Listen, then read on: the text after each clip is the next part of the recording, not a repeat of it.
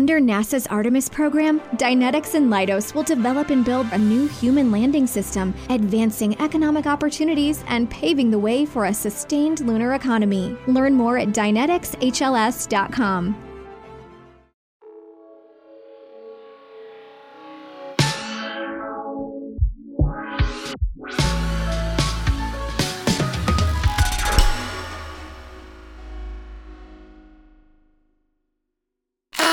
Che schifo. Bentornati su Movie Space. Questo non è un podcast su delle persone che si sono inventate un gimmick tre episodi fa e non sanno più come gestirlo, forse. Questo non è un podcast in cui parliamo di donne cinesi. Fo- forse. Falliremo Ah, in questa impresa? sì, Continuate ad decisamente sì. ascoltarci per saperlo. Spoiler sì, moltissimo. Ma prima di iniziare a parlare di donne cinesi direi che possiamo parlare di cose a caso come ci si confà in questo podcast di deficienti, quindi prego. Esatto. Allora, io vi devo parlare di due novità uscite su Netflix In che senso? Due Italia. io ne sapevo una. Sono due invece, ovvero proprio ieri, ma quando sentirete questa puntata Due saranno passate due settimane. Netflix ha finalmente fatto uscire la quinta stagione di How to Get Away with Murder o eh, Le regole del delitto perfetto Che in italiano. italiano delle cose, grazie di E esistere. direi finalmente perché quella stagione esisteva già da un tot abbastanza, ma Netflix con questa serie che è una serie che a me è piaciuta moltissimo, che, ho- che seguo da quando c'è su Netflix Italia, ha continuato a far uscire le stagioni a distanza di anni, nonostante fossero già presenti letteralmente ovunque. È una serie che consiglio, non è la cosa migliore del mondo, ma è un bel eh, crime, sì. I personaggi sono ben caratterizzati, è anche girata bene, Mm, la regia non è male, ci sono molte anche inquadrature carine, mm, ci sono diversi salti temporali nella, nella narrazione. A me piace molto, la seguo da, da tanti anni, adesso sto riprendendo dalla quinta stagione appena uscita, senza ricordarmi quasi niente, perché non ho voglia di riguardarmi quattro stagioni. Però, se non l'avete ancora vista, fatelo perché è bella. Sì, io non l'ho vista e non lo farò perché cinque stagioni siamo forse pazzi. Sono un sacco di film, quindi no, nope. Però mi fido di te. Ve la consiglio ragazzi, e anche ragazze, e anche ragazze, guardatela. E poi devo simpare un po' su, su Connor perché è il personaggio gay della serie a cui voglio un sacco bene. Gli voglio bene, basta appunto. Grazie, ottima rappresentazione di personaggio gay, immagino, non lo so, non ho visto E la nella serie. quinta stagione si sposa! Che, Che, bello! che schifo, scaduto. eh. La seconda il cosa... popolo della famiglia, votare il Oh popolo no. della famiglia. In que- In questo podcast vogliamo bene ai gay. E non vogliamo bene ad Adinolfi, ma vabbè, sono dettagli. Ehm, la seconda cosa è un po' un mio guilty pleasure, Guilty piacere. Ovvero ehm, Miraculous Ladybug, non dirò mai tutto il titolo perché è troppo lungo. È un cartone per bambini, il target sono palesemente i bambini, a differenza di, altri, eh, di altre serie di animazione come ad esempio, non lo so, Il fantastico mondo di Gumball, Close Enough o anche banalmente Adventure Time o Steven Avatar Universe. O anche quella, ovviamente, che sono serie che hanno chiaramente un target di bambini, ma non solo, sono adatte anche a adulti e... eh, Lo dico solo perché le guardiamo noi. Esatto.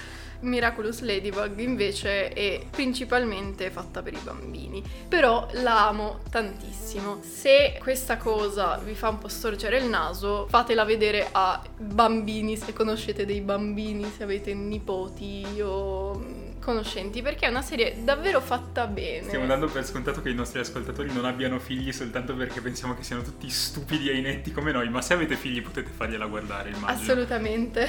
No, però è una serie davvero molto bella che in ogni puntata ci sono dei bei valori e prende molto. E volevo parlare di un episodio in particolare che ho visto oggi, della, della pun- della stagione che è appena uscita su Netflix, ovvero è uscita l'ultima stagione, anche se ancora in corso.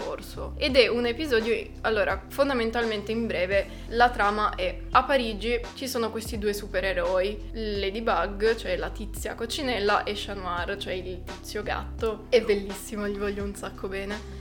Nella vita normale questi due ragazzi sono studenti e compagni di classe. La protagonista, ovvero la- quella che si trasforma nella coccinella, Marinette, è innamorata del tizio. Ovviamente quando diventano supereroi non si riconoscono e il supereroe gatto è innamorato della supereroina coccinella senza sapere che lei è la compagna di classe. Quindi giocano un po' tutto su questo, mm, questa cotta reciproca senza che loro sappiano che è reciproca e la portano avanti per un sacco di episodi e vorresti spaccare tutto perché sono stupidi, ma gli vuoi bene. Ogni episodio succede che qualcuno attorno a loro, per un motivo o per l'altro, prova delle sensazioni negative che possono essere rabbia, odio, invidia, quello che volete. Il super cattivo le fa possedere, diciamo, da una kuma, cioè una farfalla malvagia, e questi diventano super cattivi. Finché non vengono sconfitti dai due supereroi, tornano normali, viene risolta il, il problema che ha creato la,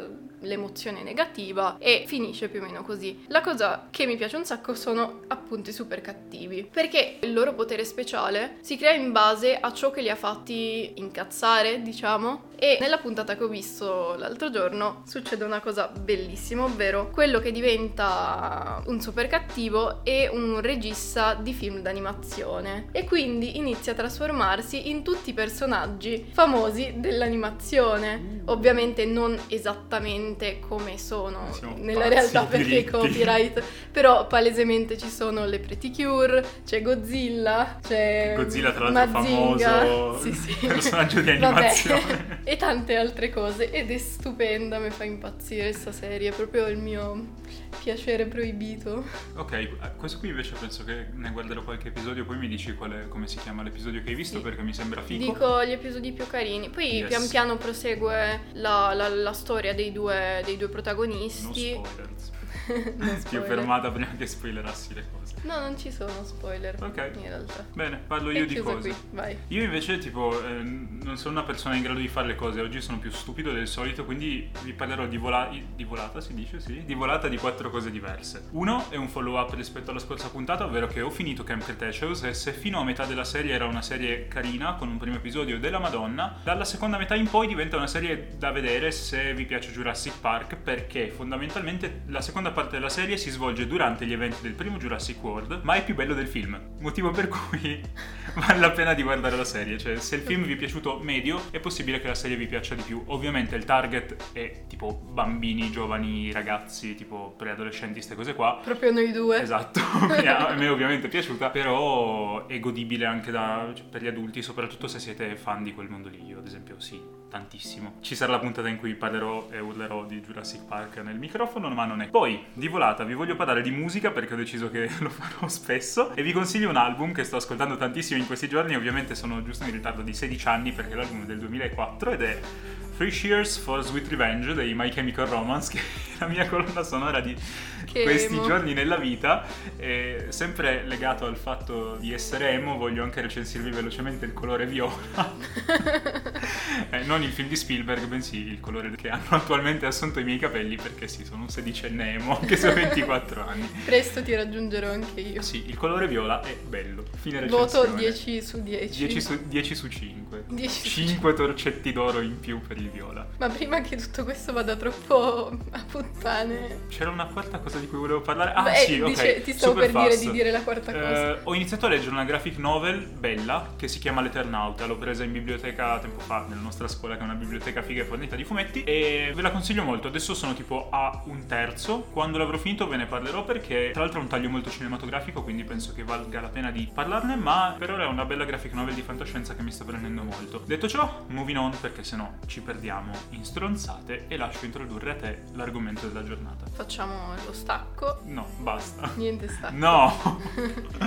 Allora, vogliamo parlare di un film cinese che abbiamo visto qualche giorno fa al cinema. Non è un film appena uscito, è del 2018, ma eh, c'era al cinema perché viva Torino e i cinema Sì. dove danno le cose. Fondamentalmente grazie al fatto che esista Bong Joon-ho nel mondo, tipo a Torino stanno iniziando a dare un ciulo di film asiatici a ripetizione, ovviamente noi siamo di una sera, pli- una sera sì, l'altra pure, Grazie. fortissimo. E il film si chiama Un Un lungo viaggio nella notte. Che è una traduzione brutta del titolo cinese che non leggeremo perché non ci vogliamo Che letteralmente dovrebbe significare, se non sbaglio, l'ultima notte del mondo, Eh. qualcosa del genere, l'ultima notte nell'eternità, qualcosa... Esatto, una roba del genere. E... L'ultima notte sulla Terra, sì. può avere un senso, sì, sì. forse. Comunque, tra l'altro, il titolo internazionale con cui il film è conosciuto è Long Day's Journey into the Night, che è un titolo molto più figo perché tipo, uh, Long Day's Journey Sì, infatti. Into Night. È un bel film. Partiamo subito così, dicendovi che è un bel film e vi faccio una sinossi super fast, veramente super fast perché è difficilissimo non spoilerare questo film,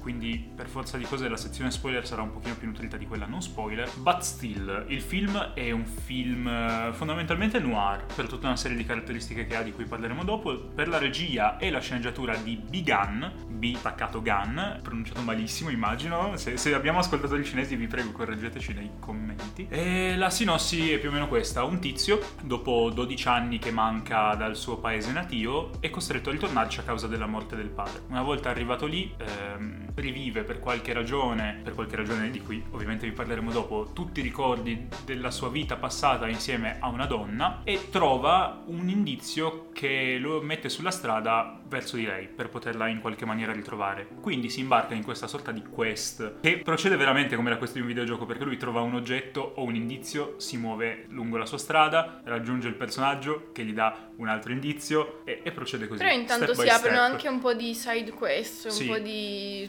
side quest, proprio la descrizione Sì. adatta a un film. Sì, no, si aprono seriamente un sacco di side Sì, quest, di infatti. side story e il mondo che si costruisce intorno a questo personaggio è vivo, veramente vivo e veramente strano tra le altre cose. In ogni caso, partendo da questo paesino della provincia cinese o un grande paese della provincia cinese Che si eh, chiama Kylie. che si chiama Kylie, che tra l'altro è il luogo nativo del regista e sceneggiatore, Sì, che infatti ha già, ha già realizzato un film che si chiama Kylie Blues, Che che, dovrebbe essere il suo, il suo primo film, se non Sì, sbaglio. forse c'era un corto prima di quello, però non, non ho trovato sì, informazioni in primo merito. lungometraggio. E appunto, proseguendo lungo la sua quest e sbloccando sempre nuovi achievement, sì, ho intenzione di continuare a parlare di questa cosa come se fosse un videogioco, Giusto. arriva a un punto in cui succede una cosa di cui però non vi possiamo parlare adesso perché è un giga spoiler.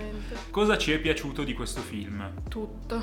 Assolutamente vero, ma nello specifico. La struttura non lineare del film, nel senso che c'è una, costantemente un'atmosfera molto onirica in cui non si riesce a distinguere qual è la realtà, qual è il ricordo, qual è il sogno. Quindi tutta questa atmosfera che si va a creare fin dalle prime scene. Mhm. Poi anche eh, la fotografia, Sì. le luci. La fotografia è qualcosa di spettacolare e allucinante, è quel tipo di fotografia che il neo-noir ci ha abituato a vedere spesso, da Refn a anche Villeneuve volendo, è quel tipo di fotografia un pochino virata sui toni, e per un pochino intendo molto virata sui toni neon, principalmente azzurri e viola, un pochino desaturati, molto in stile Refn in effetti, e ci ha ricordato molto la fotografia di un altro meraviglioso film cinese che abbiamo visto subito prima del lockdown, che è stato Il lago delle oche selvatiche. Se volete saperne un pochino di più trovate tipo il post sulla pagina di Instagram, quindi Anche quello consigliatissimo. Assolutamente sì, quello è un neo-noir puro, duro e puro e meraviglioso. Questo qui è un neo-noir un pochino strano che per certi versi mi ha ricordato Velluto Blu di Lynch, ma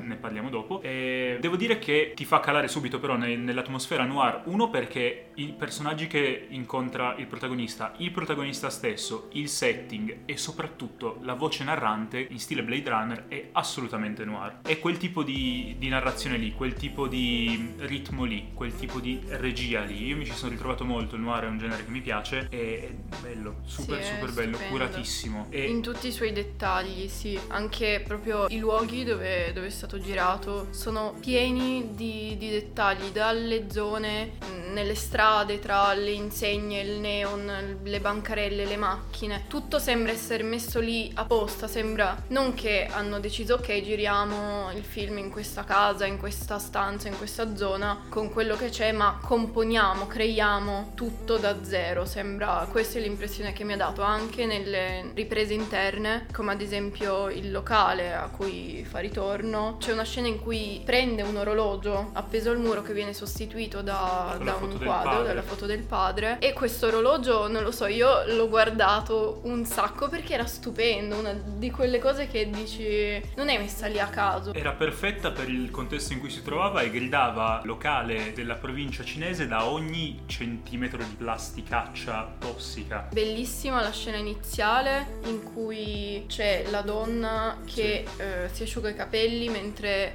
lui le parla. Molto delicata, molto umana. Sì, oltretutto a livello di impostazione registica si vede fin dalla prima scena che il regista è un genio per quanto riguarda giocare con le profondità di campo, perché fin dalla prima scena lavora su più livelli. Sul primo livello c'è lui girato di spalle, sul secondo livello c'è lei che si muove, sul terzo livello c'è il background e sul quarto livello c'è ciò che si trova fuori dalla finestra che sta oltre loro e tutto è vivo, non c'è un layer che non sia vivo, che non si muova, che non sia ricco. Tu ovviamente ti focalizzi sul primo e il secondo perché ci sono i due personaggi che interagiscono, però nel momento in cui sposti anche soltanto un minimo lo sguardo non ti trovi in un ambiente sterile ma in un mondo vivo, pulsante di vita e questa roba qua la fa un narratore, un regista, un autore che sa veramente costruire il mondo esatto. in cui ti cala, anche se in questo caso è un mondo che è già vivo del suo perché eh, si sta parlando di un mondo comunque realistico, non è tipo boh, la terra di mezzo. Esatto, che tra l'altro è un metodo che si vede molto più spesso nei, molto spesso nei registi americani comunque, questa cosa che non ci sono solo i personaggi in primo piano ma anche tutto attorno ci sono altre persone che si muovono, ci sono altri dettagli, cose che invece noi italiani non facciamo molto spesso, no. tendendo a focalizzarci solo sui personaggi che stanno parlando senza creare così tanta atmosfera intorno, quando invece è importante e bello. Diciamo che è una roba che in generale in Europa tende a mancare, sì, esatto. costruire un, un, setting vivo intorno ai personaggi, mentre in Oriente è una cosa che invece sanno fare molto bene. I migliori sono assolutamente i giapponesi in questo. Sì. Eh, magari non un Coreeda, ecco, che lavora su piccole storie di piccole persone, però guardando già solo un film di Kitano, di Mike o di Kurosawa, per citare un nomignolo piccolino, cioè loro sono veramente bravi a fare questa cosa, ma i cinesi vengono subito dopo e questo film ne è la prova assolutamente, una roba meravigliosa. Io dicevo anche gli americani perché comunque Hollywood tende a fare questa cosa anche in film sì, anche quando non medi nel senso sì no è, una roba che hanno fondamentalmente inventato gli americani. Sì esatto. Poi l'hanno masterata anche gli asiatici. lo fanno benissimo. gli europei se la sono proprio dimenticata questa roba. Abbiamo un cinema che è molto più simile al teatro per, sì, per certi versi. Motivo per cui io tendo ad apprezzarlo un po' meno perché a me piace che il cinema sia cinema però sì, vabbè eh, sono cose di cui parleremo in un altro momento, immagino. E niente, cos'altro aggiungere? La regia. Bisogna parlare della regia di questo film prima di passare all'area sì. spoiler, che è quella in cui possiamo entrare un pochino più nel merito. Il regista è pazzo, ma nel modo giusto, nel senso che quando può staccare tendenzialmente non lo fa. Mm-hmm. Lavora moltissimo con i piani sequenza, prima brevi poi più lunghi, e lo fa in maniera diegetica perché ha un senso all'interno della storia quello che fa. Ed è meraviglioso perché non è quel tipo di piano sequenza che è un semplice esercizio di stile, è un piano sequenza che è utile alla narrazione perché ti fa calare nei panni di quel personaggio proprio come in un videogioco, nel senso se tu stai giocando per dire a The Witcher, tu segui Geralt in un piano sequenza fin quando non ci sono le cutscene. Molto spesso capita che in questo film ci siano dei follow up da dietro con la visuale stile videogioco. Non penso che il riferimento fosse voluto, però è un device narrativo che ti fa effettivamente calare nei panni di quel personaggio, nonostante magari sia lontano da te a livello proprio di personalità, però continuando a vedere le cose dal suo punto di vista, che non è attendibile, esatto. ti piace un sacco. A noi è piaciuto un sacco. E questo è un film che, com- che, non so, questo device ti impedisce proprio di allontanare lo sguardo dallo schermo, non solo per non perderti le scene, ma per viverle al 100%, sì. per sentirti dentro e non, e non lasciarti più uscire e diventare pazzi. Sì, è quello che è successo, infatti dopo, dopo il film sono diventato ancora più stupido. È bello ed è bello perché... Bello questa frase non ha nessun sì. senso, la lascerò così com'è. Poi tra l'altro inizia con uh, col voiceover. Ma non finisce col voiceover. Ma non finisce col voiceover. Perché da un certo punto in poi il voiceover sparisce. Perché il film cambia registro, cambia tono, cambia non colore nel senso cromatico del termine, ma colore nel senso narrativo del termine. E una cosa di cui possiamo parlare prima di passare all'area spoiler ancora sarebbe la colonna sonora, che sì. è una buona colonna sonora, ti aiuta a calarti nell'atmosfera del film, ma una cosa molto figa è il fatto che la donna, la femmina di donna, donna che il protagonista cerca aveva una particolarità fra le varie, ovvero quella di amare il karaoke e amare cantare in giapponese, nonostante il fatto che fosse cinese. Questa cosa qui la ripetono più volte nell'arco del film, ma non ci dai mai peso. Mhm. Fino a quando però, nei titoli di coda, il compositore ti schiaffa in faccia un pezzo in giapponese e ti fa mettere in dubbio determinate cose che hai visto fino a un secondo prima, ma non soltanto a te spettatore, ma anche a te spettatore che hai esperito quello che stava effettivamente vivendo il protagonista. Motivo per cui parte di questo film è fondamentalmente una riflessione su quella che si chiama l'inattendibilità del testimone, che è una roba che tipo nei tribunali conta, cioè i testimoni tendenzialmente non sì. sono attendibili. E eh, il nostro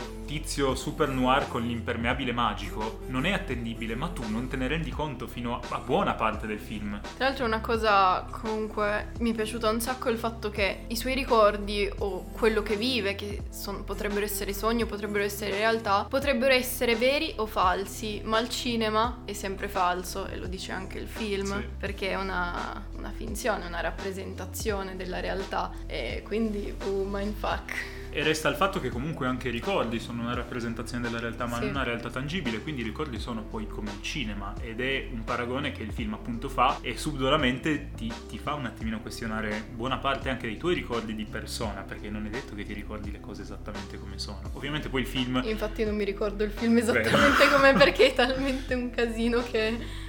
Sì, è un film complicato, ma non complicato uh, per dire alla memento. Non so perché continui a insultare Nolan.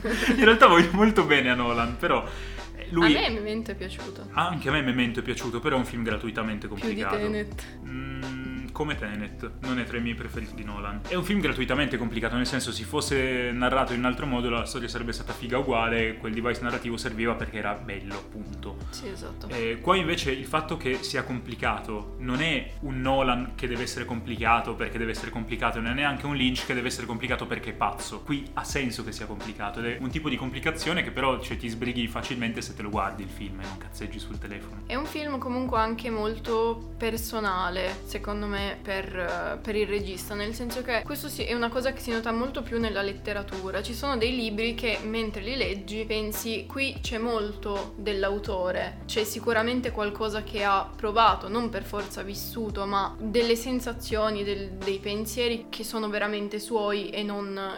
Rogue Nicotine on demand, delivered direct to your door. Available in all your favorite flavors and formats. Pouches, gum, wintergreen, peppermint, and more. From fishing to Sunday football to dinner at the in laws, Rogue Nicotine is there for you when you need it. Visit roguenicotine.com today and save 10% when you place your order for sugar free, fast acting Rogue Nicotine. Underage sales prohibited. This product contains nicotine. Nicotine is an addictive chemical.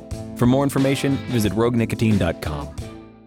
inventati. Nel cinema si nota molto di meno perché chiaramente a un romanzo ci lavora fondament- principalmente una persona e mentre a un film ci lavorano molte più persone ed è diverso. Qua invece sembra proprio di entrare un po' nella mente e nei ricordi forse sì. del, del, regista stesso. Beh sì, dal momento che appunto Kylie la sua, è la sua città natale è probabile che buona parte di quel tipo di racconto tragga dalla sua esperienza personale. Anche i personaggi costruiti intorno intorno al protagonista, è probabile che in qualche misura ricalchino quelli che lui ha incontrato o dei tipi di persone che lui ha incontrato nella sua vita e si nota perché appunto sono scritti così bene che sono veri, non sembrano veri, lo sono proprio, anche personaggi di super contorno che incontri per un secondo e poi mai più, hanno senso, e sono che, vivi. Di cui ti innamori perdutamente sì. perché... Il ragazzino, di cui non Il possiamo ragazzino. dirvi niente però adesso. Tra l'altro una cosa figa è appunto questa dei personaggi, ma anche il fatto che gli attori principali abbiano palesemente sposato la visione del regista perché tolto il protagonista che sì sta veicolando un pochino di quello che era la visione del regista ma sta veicolando un pochino di meno perché deve essere il più anonimo possibile tant'è che parla pochissimo rispetto ad altri sì, personaggi perché ti ci devi calare. Tutti quelli intorno con la loro interpretazione danno effettivamente vita a quel mondo danno effettivamente vita ai personaggi che portano su schermo ma non in maniera professionale e basta. Non sono soltanto attori che fanno il loro lavoro. Cioè ti sembra di guardare persone vere? Se tu ti astrai un secondo dal fatto che sei con il culo al cinema e stai guardando uno schermo, tu con quello potresti benissimo parlarci. Il tizio super greve della provincia cinese che ti sta sgrezzando in faccia dicendo delle robe oscene, lo potresti effettivamente incontrare ed è verosimile sia nel suo modo di comportarsi sia nelle sue battute, il che eh, denota un grande autore perché è difficilissimo scrivere dei personaggi che siano credibili fuori dall'opera. Questo film, ma in, in realtà molti film cinesi hanno questo straordinario potere di riuscire a trasportarti all'interno del mondo e non è solo creare un mondo narrativo, ma è portartici dentro e si vede che è qualcosa di, di reale. Assolutamente. È una cosa sì. che amo moltissimo del cinema orientale, che forse sembra anche quasi molto più,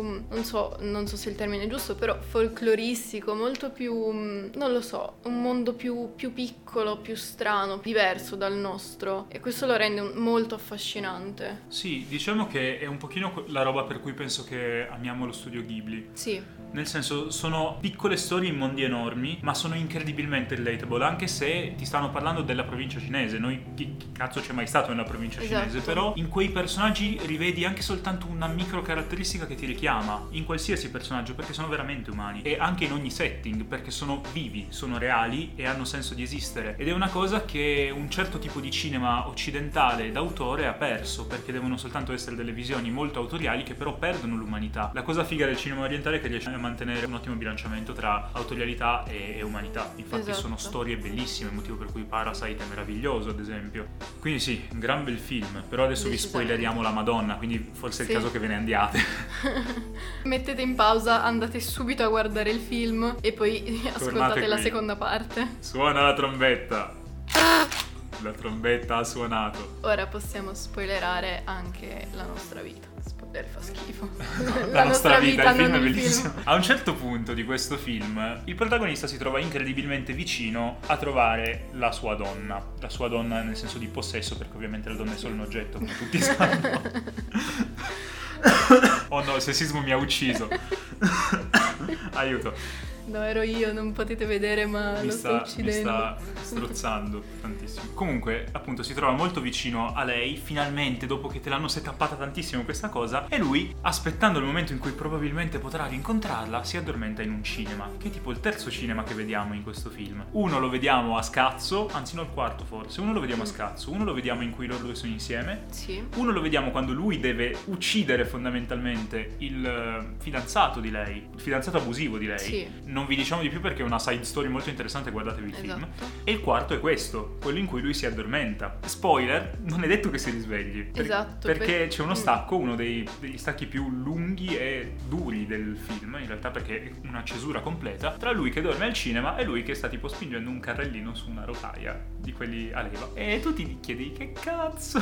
Esatto. Ti chiedi se ti sei perso qualcosa. Mi sono addormentato anch'io al cinema mentre insieme a lui. Forse. In realtà no. Forse non ci siamo ancora svegliati neanche noi, come forse non si è svegliato neanche lui. Esatto. Perché da lì parte una sorta di finto piano sequenza eh, che leggevamo su internet essere lungo tipo un'ora. Noi ce Sì. ne siamo accorti che era molto lungo, ovviamente non stavano tenendo sotto occhio l'orologio, quindi era... Sì, era molto lungo. Ci sono. mm, è un finto piano sequenza perché ci sono, penso, almeno tre stacchi. No, di, di più, Eh. in realtà sono di più. Però ci sono diversi stacchi, però non Però sembra, sembra un piano sequenza unico, è fatto molto bene comunque. E da lì iniziano a succedere delle cose, delle cose, di ogni genere e numero possibile e immaginabile. Ed è, tra l'altro, in maniera quasi letterale, l'ingresso nel mondo fantastico. Cioè si passa Sì. da un noir a una sorta di boh, fantasy, realismo magico, David Lynch. Sì, ovviamente non, non un fantasy inteso come oh, draghi, fate. No. Così, ma come, non so, un, un entrare nell'assurdo, nel. Sì, io ci ho visto molto di Lynch, ma Sì, non nella maniera inquietante di Lynch. È Esatto. tipo la versione chill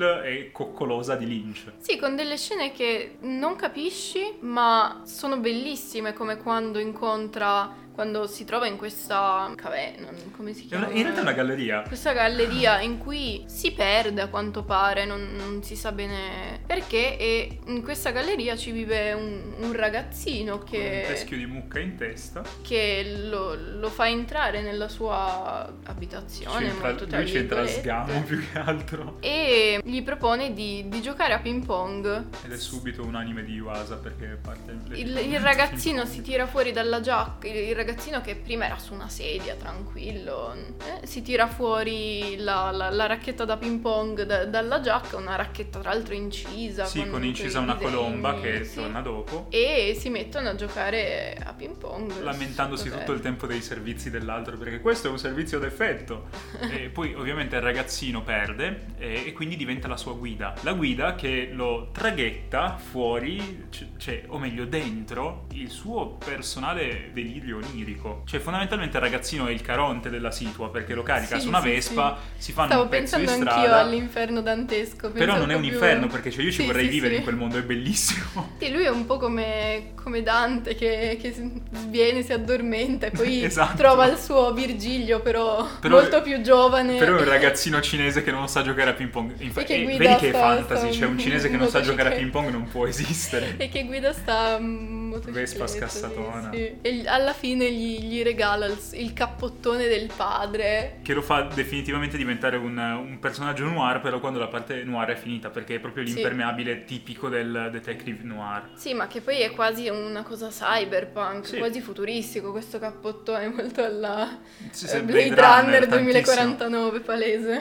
E la cosa è che poi sto ragazzino lo accompagna a una sorta di teleferica e lo lancia giù con una carrucola. Questo tizio passa sopra a quelle che penso siano delle rotaie di un treno per arrivare in un paesino completamente twisted, cioè sembra quasi la città incantata di Miyazaki per Sì, quanto sì, è sì, strano, assurdo. senza le bestie strane, però il mood è lo stesso, c'è questo festival del karaoke, lui che inizia a incontrare personaggi che sono identici alle persone della sua vita, tipo c'è una donna che è identica alla sua ragazza con una parrucca rossa, però e inizia a flirtare con questa, volano insieme che noi abbiamo pensato essere tra l'altro Una una metafora. metafora dell'atto, ecco. Ma a quanto pare no, era, era proprio... Sì, volavano. volavano. Sì, era una roba molto alla Murakami, nel senso il Sì, ragazzino sì, gli sì. dice "Eh, se fai girare la racchetta poi sp- spicchi il volo. Lui si trova bloccato con sta ragazza dentro la sua sala da, bia- da biliardo. La scena in cui giocano a biliardo, non lo so, se quella scena fosse una persona vorrei darle un bacino perché mi è piaciuta Sì, tantissimo. un sacco. Che hanno una chimica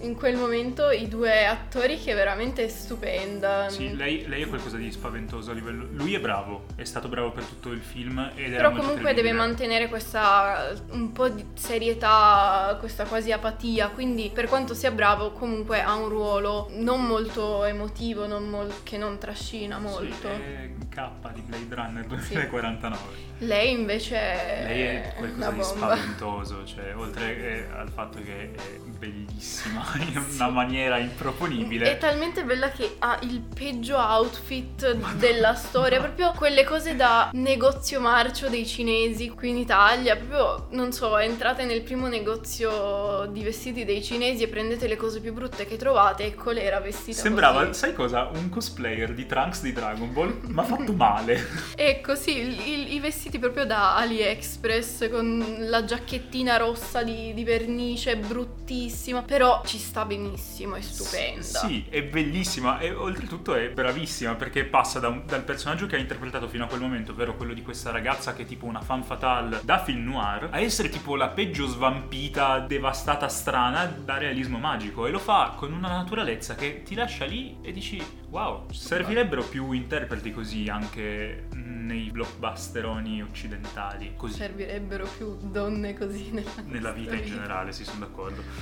E niente, da lì appunto continua questo delirio onirico con vari momenti in cui ti lascia intendere che sia effettivamente un delirio onirico, finché fondamentalmente un, di- un discorso fra i due non te lo fa proprio capire, perché iniziano a questionare cosa sia realtà e cosa sia sogno, noi l'avevamo già capito, ce l'avevamo già detto, però lì proprio te lo sbattono in faccia e Sì. Ti fermi un attimo e dici wow, da che punto ha smesso di essere reale, da che punto è diventato fictional, perché il film te lo fa capire che lo stacco è il momento in cui lui si addormenta nel cinema, però resta un pochino dentro di te quel dubbio, era davvero vero tutto quello che abbiamo visto prima Esatto. o era l'inattendibilità del testimone che poi si è intensificata col sonno? Esatto. E la risposta non c'è. No. Ed è bellissimo questo, un film che non ti dà risposte. No, e quello di cui parlavamo la settimana scorsa con Villeneuve è il fischietto rosso di Prisoners. Esatto. Succede una cosa, non ti dice come va avanti, ma va bene così, perché ti ha detto tutto quello che aveva da dirti. Bisogna essere però film. bravi per fare una cosa del genere. Sì, assolutamente sì. Perché, vabbè, poi ovviamente c'è chi potrebbe non apprezzare una cosa del genere, però comunque ci sono tante situazioni in cui viene resa malissimo, non funziona, fa solo arrabbiare lo spettatore. Questo film non ti fa arrabbiare. Sì, non è uno Shyamalan che tipo ha il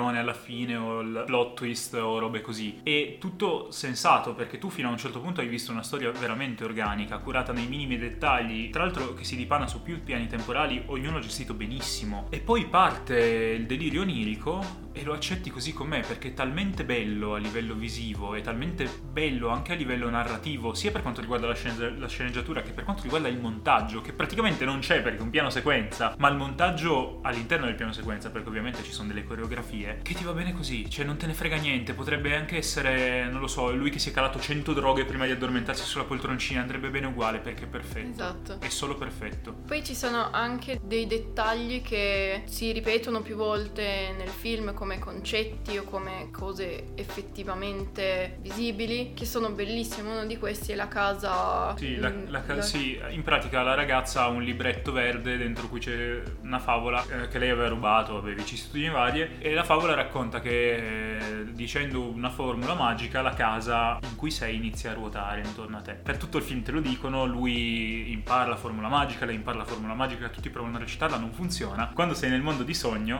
funziona. funziona e tu Ed lì è una capisci. scena che veramente io Tra volevo l'altro urlare. non funziona Talmente. in un momento qualsiasi, ma nel momento in cui lui, o meglio la versione onirica di lui, si ricongiunge alla versione onirica di lei e si baciano e la casa inizia a ruotare con quel povero stronzo del cameraman con tipo il gimbal e la steadicam in mano su una piattaforma che ruota.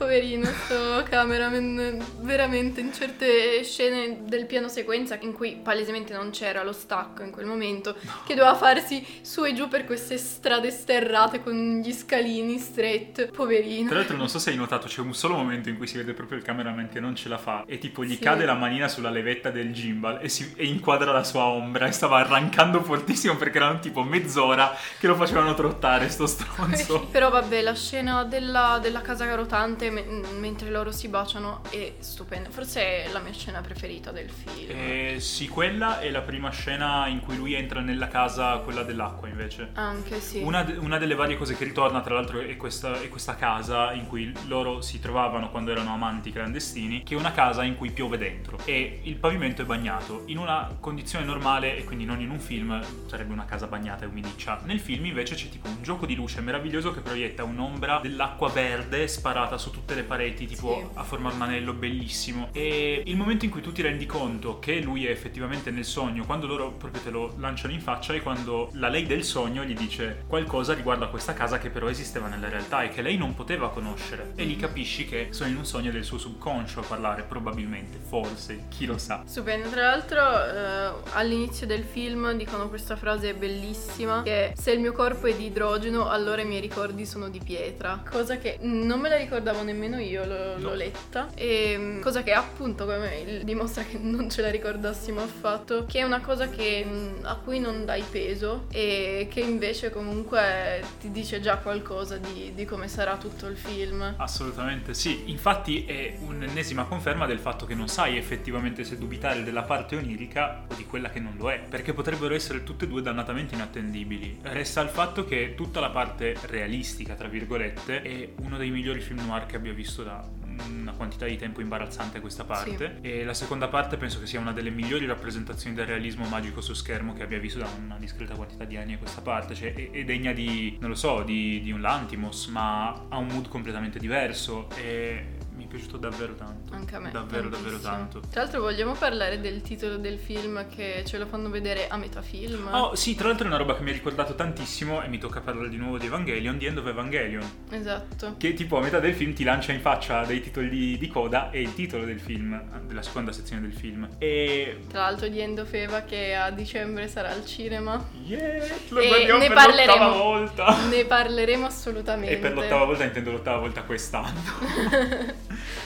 Eh, sì, no, comunque per tracciare un parallelismo effettivamente con The End of Evangelion, anche in quel film lì, che a questo punto quasi sospetto che abbia visto il regista prima di fare questa roba qua, la prima metà è quella mm-hmm. che si svolge nel mondo reale, la seconda metà è un delirio metafisico, se conti che è quello che poi succede effettivamente con il, il Third Impact e la, il perfezionamento e Lilith Ray gigante. Un altro parallelismo è anche la cosa della sala cinematografica che anche vero, in The End of Evangelion c'è. Ah, eh sì. Assolutamente. Eh sì. Oh, n- non è che sto cinese ha visto The End of Evangelion.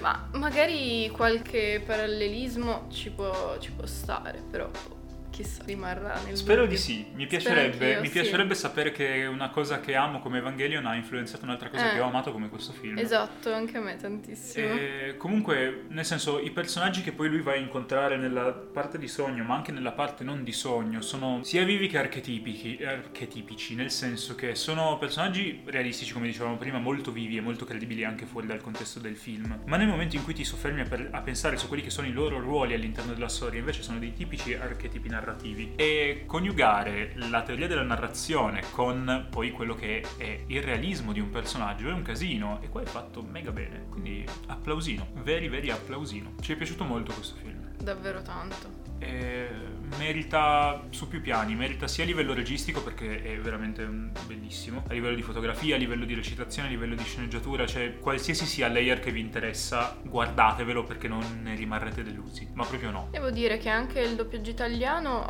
non mi ci sono soffermata particolarmente, però non mi è dispiaciuto. No, soprattutto lui.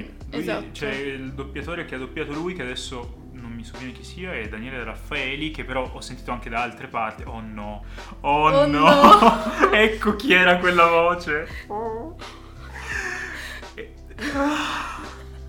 Io non me l'aspettavo questa cosa, io non me l'aspettavo per niente. Abbiamo parlato di Evangelio. Questo, questo, questo, dimostra quanto noi stiamo improvvisando questo podcast, nel senso che non ci prepariamo niente prima perché questa è la nostra reazione. Sì, una chiacchierata tra amici. Questa, questa è cosa. la nostra reazione spontanea, spontanea che, che, sarebbe un urlo se non avessimo un microfono, un microfono che, che clippa. clippa. E bene, Daniele Raffaeli è il doppiatore di Shinji Ikari in Neon Genesis Evangelion. Al che... Eh, parallelismi con Evangelion confirmed. E devo dire che se già con Shinji aveva fatto un lavoro della stramadonna era il doppiatore tra l'altro del doppiaggio originale sì. se non sbaglio quello sì sì sì quello originale. trecannarsi ma in quanto a te quanto a quel che non puoi fare che tu eh, però già con Shinji aveva fatto un lavoro della stramadonna, beh qui eh, a quanto pare questa persona è brava a doppiare gli asiatici, nel senso che, ma non nel senso che sia un lavoro diverso dagli altri, ma nel senso che hanno proprio un modo di approcciare i microfoni e la recitazione che è diversa da quella occidentale e lui riesce a stare molto bene sia sul labiale che sull'espressività del, esatto. del personaggio. Cosa che non si trova sempre nei film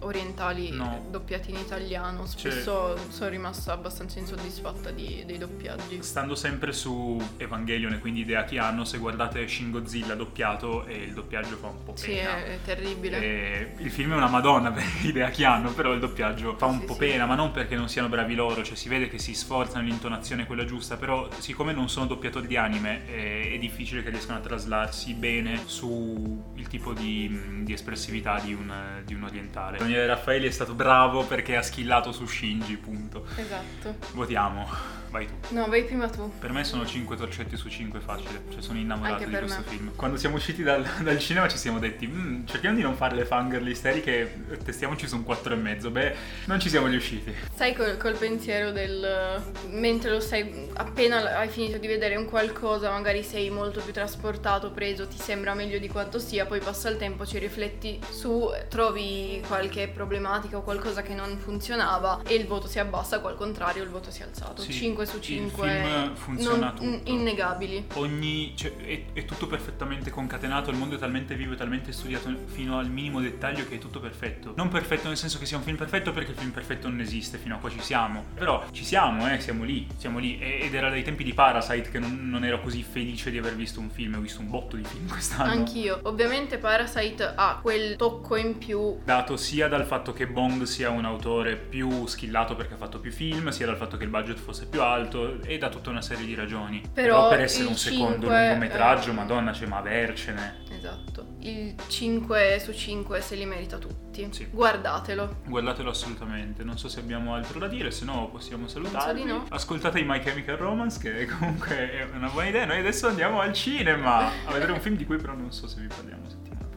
Vediamo come, so, come vanno le cose. Probabilmente settimana prossima in realtà parleremo di cartoni, perché è troppo tempo che non parliamo Oh di sì. cartoni. Oh sì. Come se non ne avessi parlato all'inizio di ok, questo tipo episodio. solo di cartoni. Bene, bene, non vedo l'ora. Suona la trombetta e salutiamo le persone. Ci siamo dimenticati di registrare un pezzo. Eh, dove ci potete trovare? Allora, vi lascio come al solito nelle note dell'episodio un po' di link utili, tra cui il nostro link di Ko-Fi. Se volete supportarci ci fa piacere e mm, ci serve anche. Trovate i link ai social di Moviespace e a tutti i posti magici dove potete trovare il podcast. E anche se abbiamo detto robe utili da linkare. E boh. Comunque ci trovate su Instagram a movie-space-basso e adesso vi salutiamo davvero. Ciao! Ciao. Enjoy! Thanks. The order breakfast at the McDonald's drive thru Tell yourself you'll wait to eat it at work, but it smells way too good. So you eat it right there in the McDonald's parking lot meal. There's a meal for every morning at McDonald's. Right now, get any size iced coffee for 99 cents until 11 a.m. and pair it with your favorite breakfast sandwich or one of our tasty bakery treats. Price and participation may vary. Ba da ba ba ba. McDonald's. I'm loving it. Rogue Nicotine on demand, delivered direct to your door. Available in all your favorite flavors and formats pouches, gum, wintergreen, peppermint, and more. From fishing to Sunday football to dinner at the in laws, Rogue Nicotine is there for you when you need it. Visit roguenicotine.com today and save 10% when you place your order for sugar free, fast acting Rogue Nicotine. Underage sales prohibited. This product contains nicotine. Nicotine is an addictive chemical. For more information, visit roguenicotine.com.